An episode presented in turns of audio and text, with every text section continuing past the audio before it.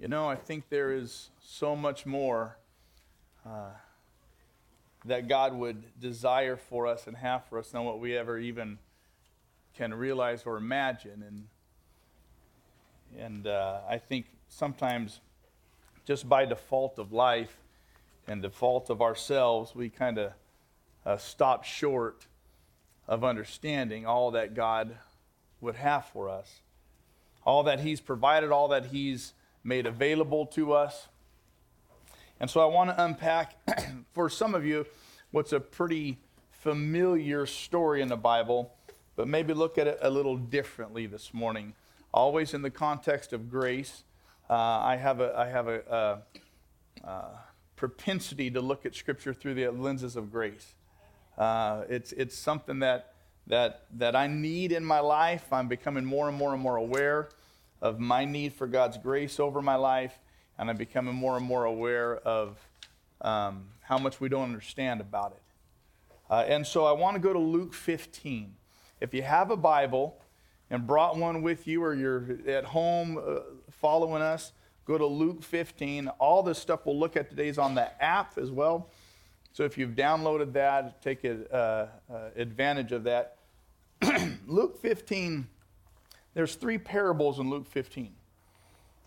And they had to do with celebrating the discovery uh, of something that has been lost and celebrating the fact that it has been found. And in the three parables in Luke 15, they increase in priority, they increase in importance what has been lost and what has been found. The first parable, Luke 15, is the parable of the lost sheep. And there's one out of a hundred. So ratio is what? I, I just told you. Right? So one out of a hundred has been lost. And the second parable is a parable of lost coin. And this little old lady loses a coin, and it's one out of 10 coins. So the ratio has jumped from 1 to a 100 to 1 out of what? 10. Now, it's not like the, coin that she lost was a quarter. It's in all essence, it was most likely that was her the, the last of her inheritance that she had to live on. And she lost a tenth of it. And then the third parable is the parable of the lost son. And there's two sons, one of them is lost. What ratio is that? 50%. And so, what we see in these parables is, is, is not just the increase in, in the ratio, but the value of that which is lost. Because you talk about a sheep, well, sheep's just dumb sheep. I mean, I mean, there's no maliciousness in the sheep. The sheep's just going to wander off and get lost. Not like he's a bad sheep or malicious sheep. The coin is an inanimate object. It's lost, and there's joy when it's found, but neither of those bear much responsibility for their lostness. They're important, and there's great joy when the sheep is found, and joy when the coin is found. But there's no maliciousness in their being lost. But then we come to the son. And this son, well, there's great malicious intent on his behalf. And there's nobody at fault for his being lost but him. And so I want to talk about this story of this lost son. There's actually two lost sons in this story. One of them gets all the pub, the other one is kind of forgotten about. We're going to look at them both. Let's start in Luke 15, uh, chapter 15, verses 11 and 12. Jesus continued, he's continuing these parables. There was a man who had two sons. The younger son said to his father, Father, give me my share of the estate. So he, the father, divided his property between them. the only way that the son could get the estate that was his as his inheritance is if the father was dead. Now, the father wasn't dead, but the son is treating the father as if he is dead. Do you understand? Realize what the son is saying. The son is saying, Dad, you're as good as dead to me. You and I, no relationship anymore. I don't want you in my life. I don't want you part of my future. You're dead to me. The son shows profound dishonor and disrespect to his father, dishonor and disrespect to his family. And the result of this request is that the father had to disown his son. There's a complete severing of ties between the son and his family, the son and his father.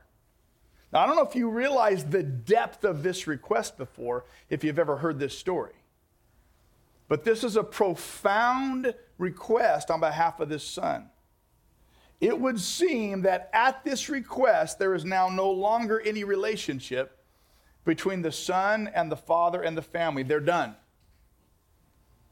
Now, I don't know what your story is, but some of you have come from a family situation like this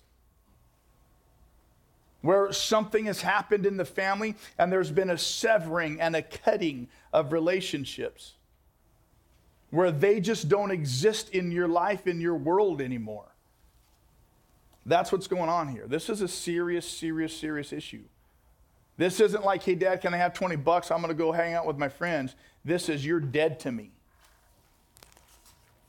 As a parent, what initially would your response be to your child who says this to you about you and your family? Yeah. Take a number. Verse 13 and 14. Not long after he asked that of his father, the younger son got together all that he had, all the inheritance from disowning himself from his father and his family, set off for a distant country, and there squandered his wealth and wild living. After he had spent everything, there was a severe, severe famine in that whole country, and he began to be in need. So he takes all his resources, all his wealth, everything that he has, everything that he's, in essence, stolen from his family and his father, everything he, he has as a result of disowning his family and he parties. The Bible says in wild living. Just translate that into our culture sex, drugs, and rock and roll.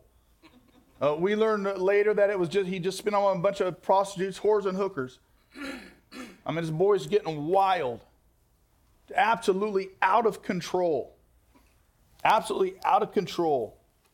And as usual, the good times of partying soon end.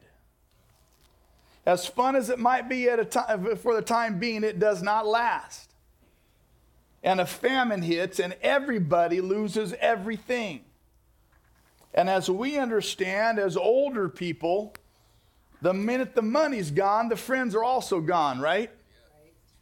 I mean, when you're low rolling large, everybody wants to be with you.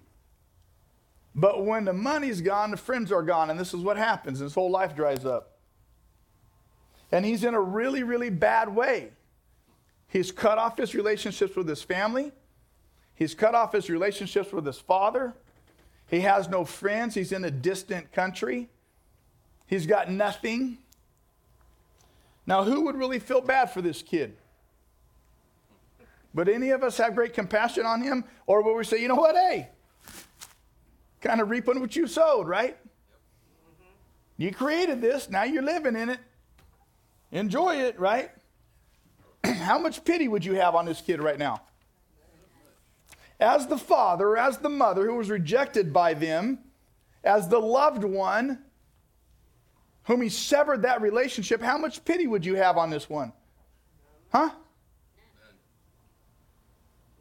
I mean, now we're in church, so we're like, oh, I don't know, though, because the Lord loves everybody. well, yeah, he does, but we don't. I mean, we would be like, look, dude, you're done, man. Go call those whores you're hooking up with and see if they'll help you out because I ain't helping. Right? That's how bad it gets. So he went and hired himself out to a citizen of that country who sent him to feed the fields, to feed the pigs. He, he was so hungry.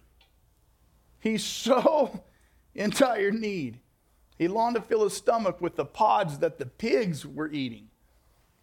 But nobody gave him a thing. Now, this kid's a Jew. And for Jews, pigs are unclean.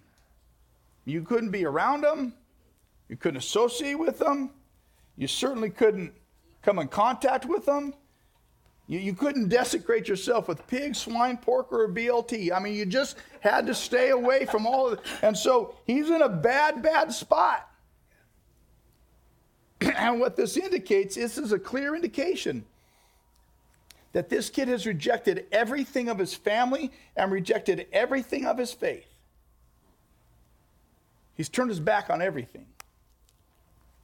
He's totally disowned his relationship with his father He's totally disowned his relationship with his family, and he's totally disowned his relationship with his God. He is out there. Does there seem to be any redeeming quality of this young man left? No. Who would have pity on him at this point? Have you ever known somebody that just fell off the deep end and made bad mistake after bad choice after bad choice and you look at them and you and, and somewhere in your heart you just go should have seen that coming right especially if you've never made those choices that's kind of on you right well that's where this kid is and then something happens that brings this kid back to his senses. You know what it is? It's pain. Then pain happens. Pain oftentimes wakes us up from slumber. He gets in such bad need, in so much pain, Things are so bad that he starts to wake up. Understand this pain oftentimes wakes us up, but pain is not God's primary choice, his primary tool to capture our heart. Grace is. Grace is God's primary tool that he would choose to capture our heart. But oftentimes, pain is what has to be used. Here's why because many people use God's blessings to indulge their own desires. And in the midst of God's blessings and favor, their hearts drift away from Him. So, the tool blessing, grace, that should be used to join our hearts to God out of enduring love and faithfulness, our hearts wander away and God uses pain to wake our heart up. Do you understand? See, when we don't allow God's blessings to draw our hearts to Him, God uses pain to turn our hearts towards Him. See if that's not true. See, see, see if that hadn't happened in your life, in those you know and love. God desires that his blessings will draw our hearts towards him. Matter of fact, the Bible says his loving kindness is what draws us towards him. But when we don't allow the blessing of God to meld our heart to him, he'll use pain to turn our hearts towards him. See, grace is intended by God to cause our hearts to fall more in love with, to fall more in love with him.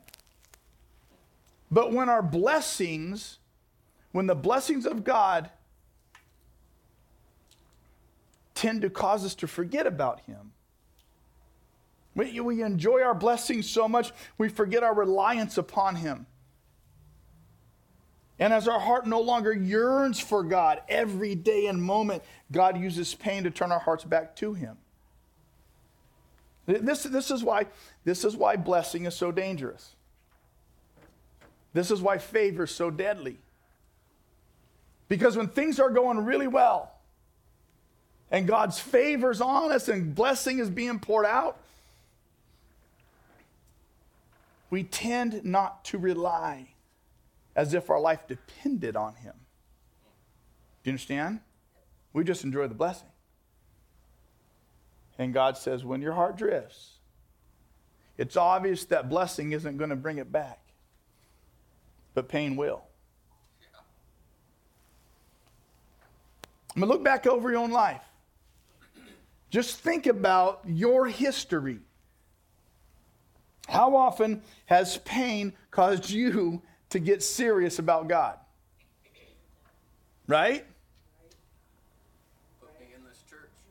How, how often has it been? Things are so bad. When things are going great, how desperately do you seek God day and night? I mean, have you ever stayed up all night long praying and pleading in thanksgiving for all God's blessings on your life? You know what I'm saying? Though when the fit hits the shan and you're in desperate need, then you'll stay up all night pleading for God's rescue, right? And see, this is the danger of blessing that we misuse it and our hearts drift away, not necessarily even out of maliciousness, just out of neglect. And our hearts drift and God says, I want your heart. And He will oftentimes use pain to turn our hearts around. God would rather use blessing, He'd rather use grace to draw our hearts to Him. But when we misuse His blessing, He will use pain. And this is exactly what happens. When this boy came to his senses, what brought him to his senses? Pain. He's in the he's, he's with the pigs. He said, How many of my father's hired servants have food to spare? And here I am starving to death. I'll sit down and go back to my father, and I'll say to him, Father, I've sinned against heaven and against you. I'm no longer worthy to be called your son. Make me, make me like one of your hired servants.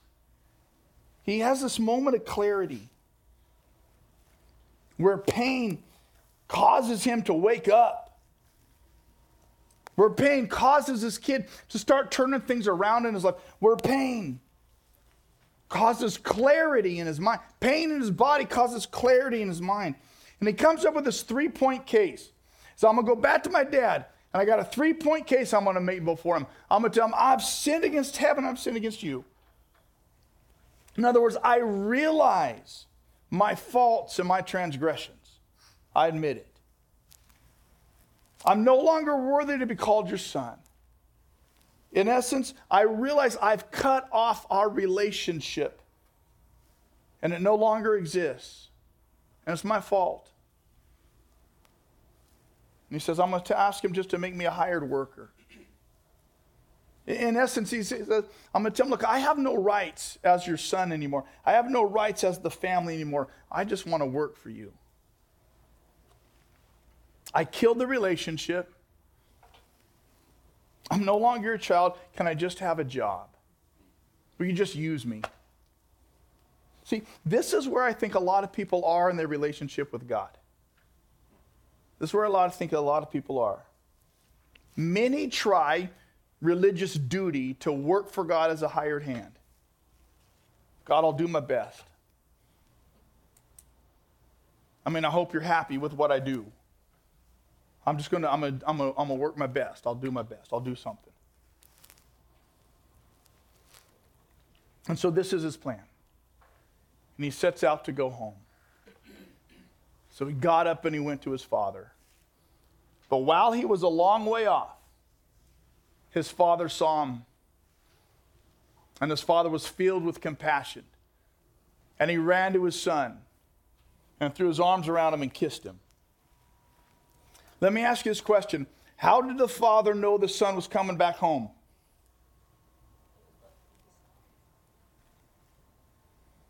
How did the father know the son was coming back home? He was watching for him. He's watching for him. The father wasn't caught by surprise.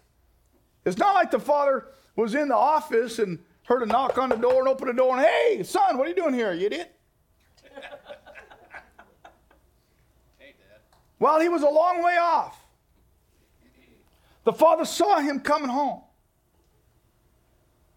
See, the father was considered dead to the son, but the son was never considered dead to the father. Do you understand what I'm saying? Yep. Well, he was a long way off. Daddy's watching the horizon. And he was filled with compassion. And he ran to him. This is, this is the part where, for me, it gets really, really profound. Because culturally, respectable men of honor did not run. They did not run. That was beneath them. It was a shameful act for a respectable man of honor to run. One reason was because they would wear these robes, and to run, you had to pick up your robe and expose your legs. And that was shameful. In that culture, you just did you didn't do such a thing. And it was scandalous to expose your legs as a man, as a respectable, honorable man. It was something you would never do. It was unheard of. Now imagine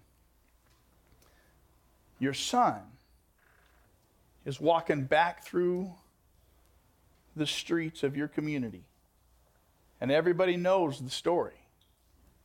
Everybody knows his story. And everybody knows what he's done. And everybody knows his past. And everybody knows how he's lived. And everybody knows his shame. And everybody knows the scandal of his life. And everybody talks about what a wretched young man this kid has been. And everybody talks about all the mistakes he's made. And everybody talks about and posts on their social media and has conversations behind his back and your back about what a wretched kid he is. Everybody knows and they see him coming back, and what do you think the murmurs become? They all start talking. Who does he think he is? After everything he's done, he's shameful, he's disgraceful. What an arrogant prick he is. How dare he? If he were my son, you know what I'd do? Right? Right? Right? And his father feels all of this. And so, in a moment of compassion, the father does the one thing that's more scandalous than his son walking home. And he runs to his son. And suddenly, all the judgmental eyes that are focused on the shame of the child are now focused on the scandal of the Father. Do you understand? Yes. This is beautiful to me. And in that moment, the shame turns from the child to the father. They can't believe that this man would run, that this man would expose himself, that this man would be shameful and scandalous like this. But this is what love does. Amen. And it takes the shame and it protects the name. And it says, I will not let them be shamed. I'll take it on me. You will not disgrace the one I love. Doesn't matter what they've done. I will not let you talk about the one I love the way you're doing right now. I'll take the shame.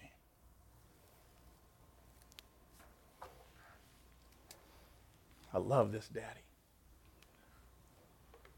The son said to him, Father, he starts his three point speech, right?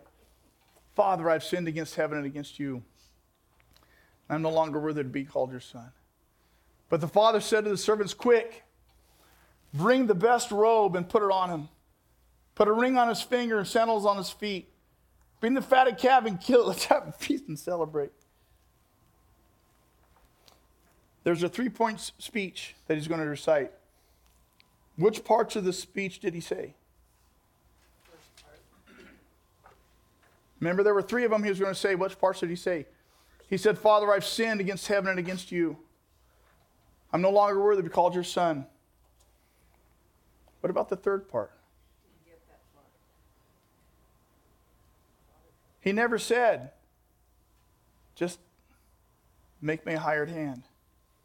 Right? Because the father cut him off. The father interrupted him because the third point was not relevant.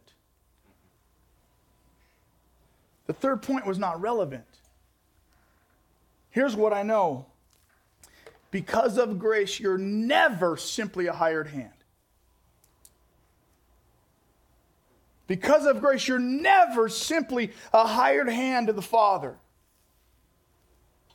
All the Father wants us to do is readily admit who we are. I have sinned and I'm not worthy. And once you admit that, grace takes over. Do you understand? Yes, sir. So many people would say, I have sinned and I'm not worthy, and I'm just going to do my best to work for you, and you miss grace. Imagine all the Father has given this Son after he squandered his inheritance. Imagine all that the Father has given this child after this child has considered his own father dead. Imagine all that the father is giving this child after this child had disowned his father, disowned his family, disowned his faith. Who of us would treat this kid this well? Let me ask you this How well have you treated the one who has treated you so badly and then repented?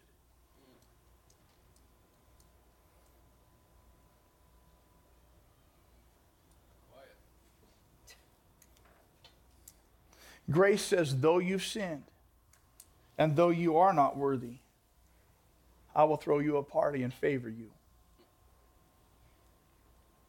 Now, if this lesson ended there, it would be a beautiful story of the loving heart of the Father, and we would celebrate the return of the Son. But the problem is, while beautiful, most of us wouldn't really see ourselves in it. And here's why because most good people don't really see themselves as this prodigal. We don't. Now, there are some of you who here who, who, who, who, who, who you do.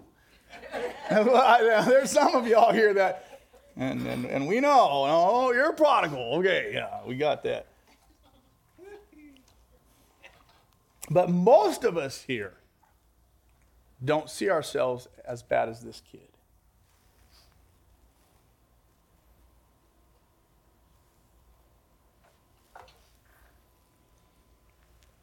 We might say, yes, we've sinned and messed up.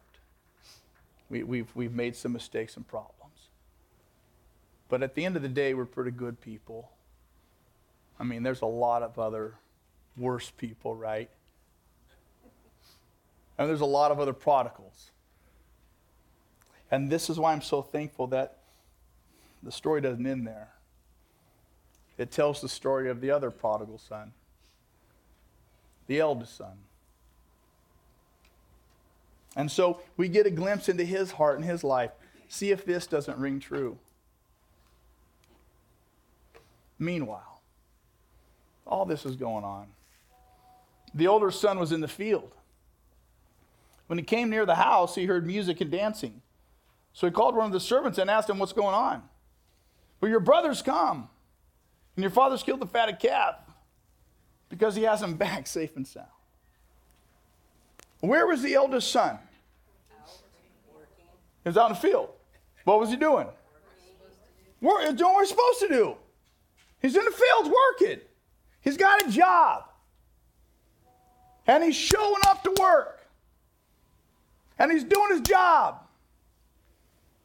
And he's responsible. And he's obedient. And he's faithful. And he's doing what he's supposed to do. Right? Yep. Like a good son does. What do you think his response is going to be? Really, bro? The older brother became angry and refused to join the party. So his father went out and pleaded with him. But he answered his father, Look, right there. That's a, such a sign of disrespect, as dishonoring as what the youngest son did. It's a, such a sign of disrespect. You do not respond to your father. Look, old man. All these years I've been slaving for you and have never disobeyed your orders. You, you've never given me even a young goat so I could celebrate with my friends. But when this son of yours who squandered your property, the prostitutes comes home, you kill the fatted calf for him? I mean, can you blame him? He's been the faithful one. He's been the responsible one. He's done it right. He's honored the Father, He's honored the family, He's honored the faith. He's not screwed up. This is why I'm glad his story is here because many of us are like the eldest son. Upset that that prodigal been so bad yet gets treated so well as if it's no big deal. Few people, few eldest sons can celebrate the blessing of the prodigal. Because after all, I've never been down that road that they've been down. Now that they come back, it's okay. No, it's not okay. They should suffer a little bit more. Right? Right?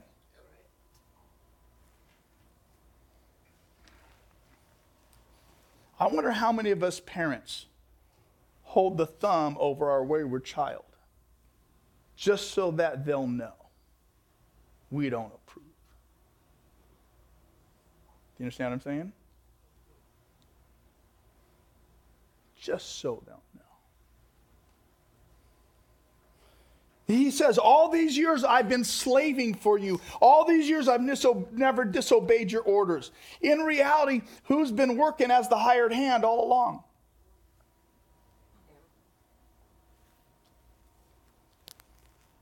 I've been faithful to you, and you've never given me at all what you've given him. See, the eldest son, see if this doesn't ring true for someone you know. The eldest son was a stickler for protocol, for the way things should be done. And he elevates his rightness rather than the relationship. Do you understand? See, he thinks his rightness is the foundation of his relationship. And this is what religion does. Religion thinks that the rightness is the foundation, the recipe for the relationship. Anytime you elevate rightness as the foundation and recipe of relationship, you move from grace to religion. See, the hallmark of a religious person is complaining. Understand that. The hallmark of a religious person is complaining. Because religious people teach themselves to look for what is wrong rather than celebrate what is right. Do you understand? The father's response is profound. Son, son, you're always with me and everything I have is yours. Everything I have is yours. In other words, what he's saying is you already have access to everything that is mine. You don't need to wait for me to give you a goat to barbecue. All I have is yours. Everything. You have full access to my riches. You have full access to my kingdom. You have full authority to access all that is mine. It's all already yours. Why do you sit around waiting? The keys of the kingdom are yours. See, both sons, and we have to see ourselves somewhere in one of these two sons. Both sons were wasteful of their relationship with their father. Both of them were wasting their relationship with their father. For the prodigal, he squandered his blessings and his heart wandered away. But for the eldest, his heart wandered away and he squandered his blessings. Do you understand? Yes, sir. Where do you see yourself in these two sons? See, for those who are the prodigal, for those who are living with pigs, wake up. It's not going to get better. You're living with swine, you're going to get dirty. Wake up. Don't make God make the pain worse for you to realize I've sinned and I'm not worthy. If you're living with the pigs right now, wake up. Do things differently. Return home where the Father can reestablish the relationship that you severed and will take your shame and will speak blessings and celebrate over you. Wake up. But understand that in that waking up, that repentance is the access point to grace. Everything the father had then was lavished upon this prodigal son again after he had repented. We had to repent in order to access all the grace and the blessing of the Father. So repent. So, right off the bat, if you're the prodigal, if you're living with the pigs, repent. Admit you sinned, you're not worthy and let the Father reestablish his relationship with you. But for you who are serving faithfully, for you who are trying hard to do everything right, not disobey, not be disobedient, understand that if you're not living the life of a prodigal, you're living the life of the son who's at home and as the child of God at home under his care, by grace, everything he has is already yours. I don't know if you realize everything that has been gifted to you through your relationship by faith because of grace. I don't know if you realize everything that is already at your disposal that is already made available to you 100%. That by grace the Father has given you, made available to you, all that is already His. Not because you're faithful, not because you've never disobeyed, but simply because of your relationship with Him by grace. And we've got to understand what it means to have a relationship with this God and what grace puts us in a position to receive. That we say with full authority and confidence, not arrogance, but because of a relationship, because of His grace. Father, all that you have is mine. By grace through faith, I lay hold of and take possession of all that is yours in my life. I have full authority to all that is yours. All the joy, all the peace, all the healing, all the favor. Father has said, All I have is yours. Why are you sitting around waiting for a goat? I've given you the keys of the kingdom, and you want a goat? By grace. I don't understand if you have a relationship with Jesus through faith. I don't understand. I don't know if you understand what is yours right now by grace. Full access to all that is God's is yours. You are an heir of God and a co heir with Christ, Romans 8. All that is His is yours. But if you choose to live as a hired hand, waiting for Him to throw you a goat, that's exactly what you will experience from Him. Always trying harder to work better to earn something from his hand hoping you've been good enough for him to bless. And all the while he says son what do, daughter what don't you understand? All that i have is yours right now. You've got the keys of the kingdom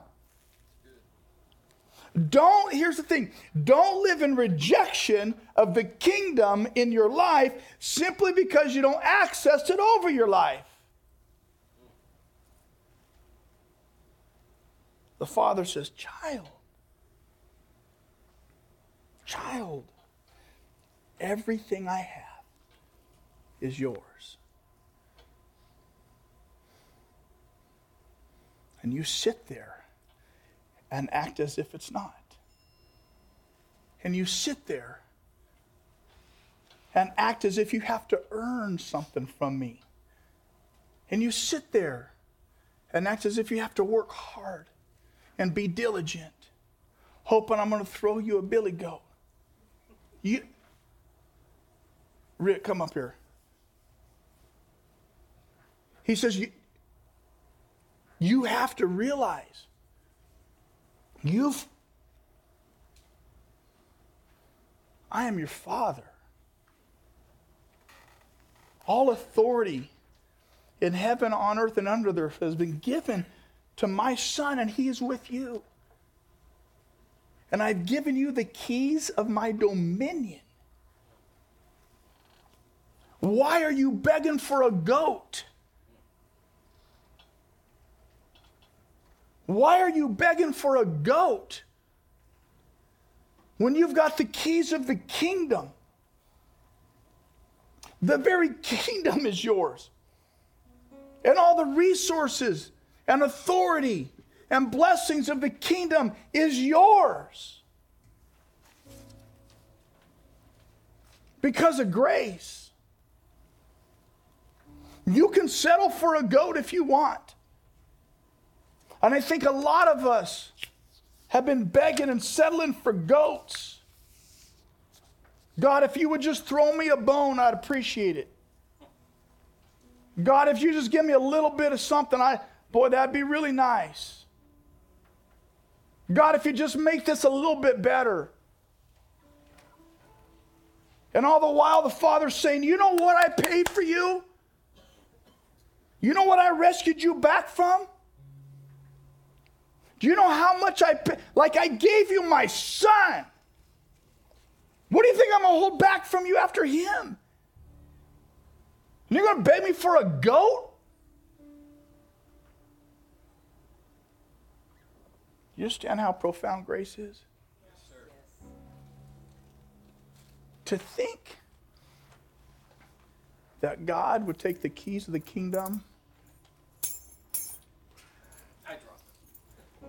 Say, there you go. It's all yours. And we'd still sit in the back 40 asking for a goat. Don't treat his grace with contempt.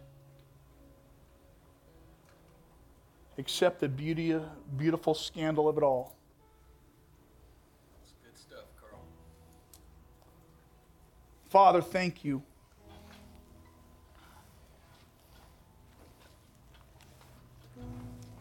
Father, thank you. Thank you, one, that you say prodigals like me. That there's plenty of us that have taken from you in arrogance and ignorance and squandered it in stupid living and stupid decisions. And yet, when we've cried out to you, you came running, taking our shame so people wouldn't talk about us, so they'd talk about you. And Father, there's a lot of us that are trying hard to be good and to be obedient and to work hard. So maybe you'll be good to us and throw us a little bone to something. And we've lived in defiance of your grace and held your grace in contempt. Forgive us. Father, I believe that there are some this morning I believe there are some this morning that are realizing they've settled for goats when you've given them the keys of the kingdom.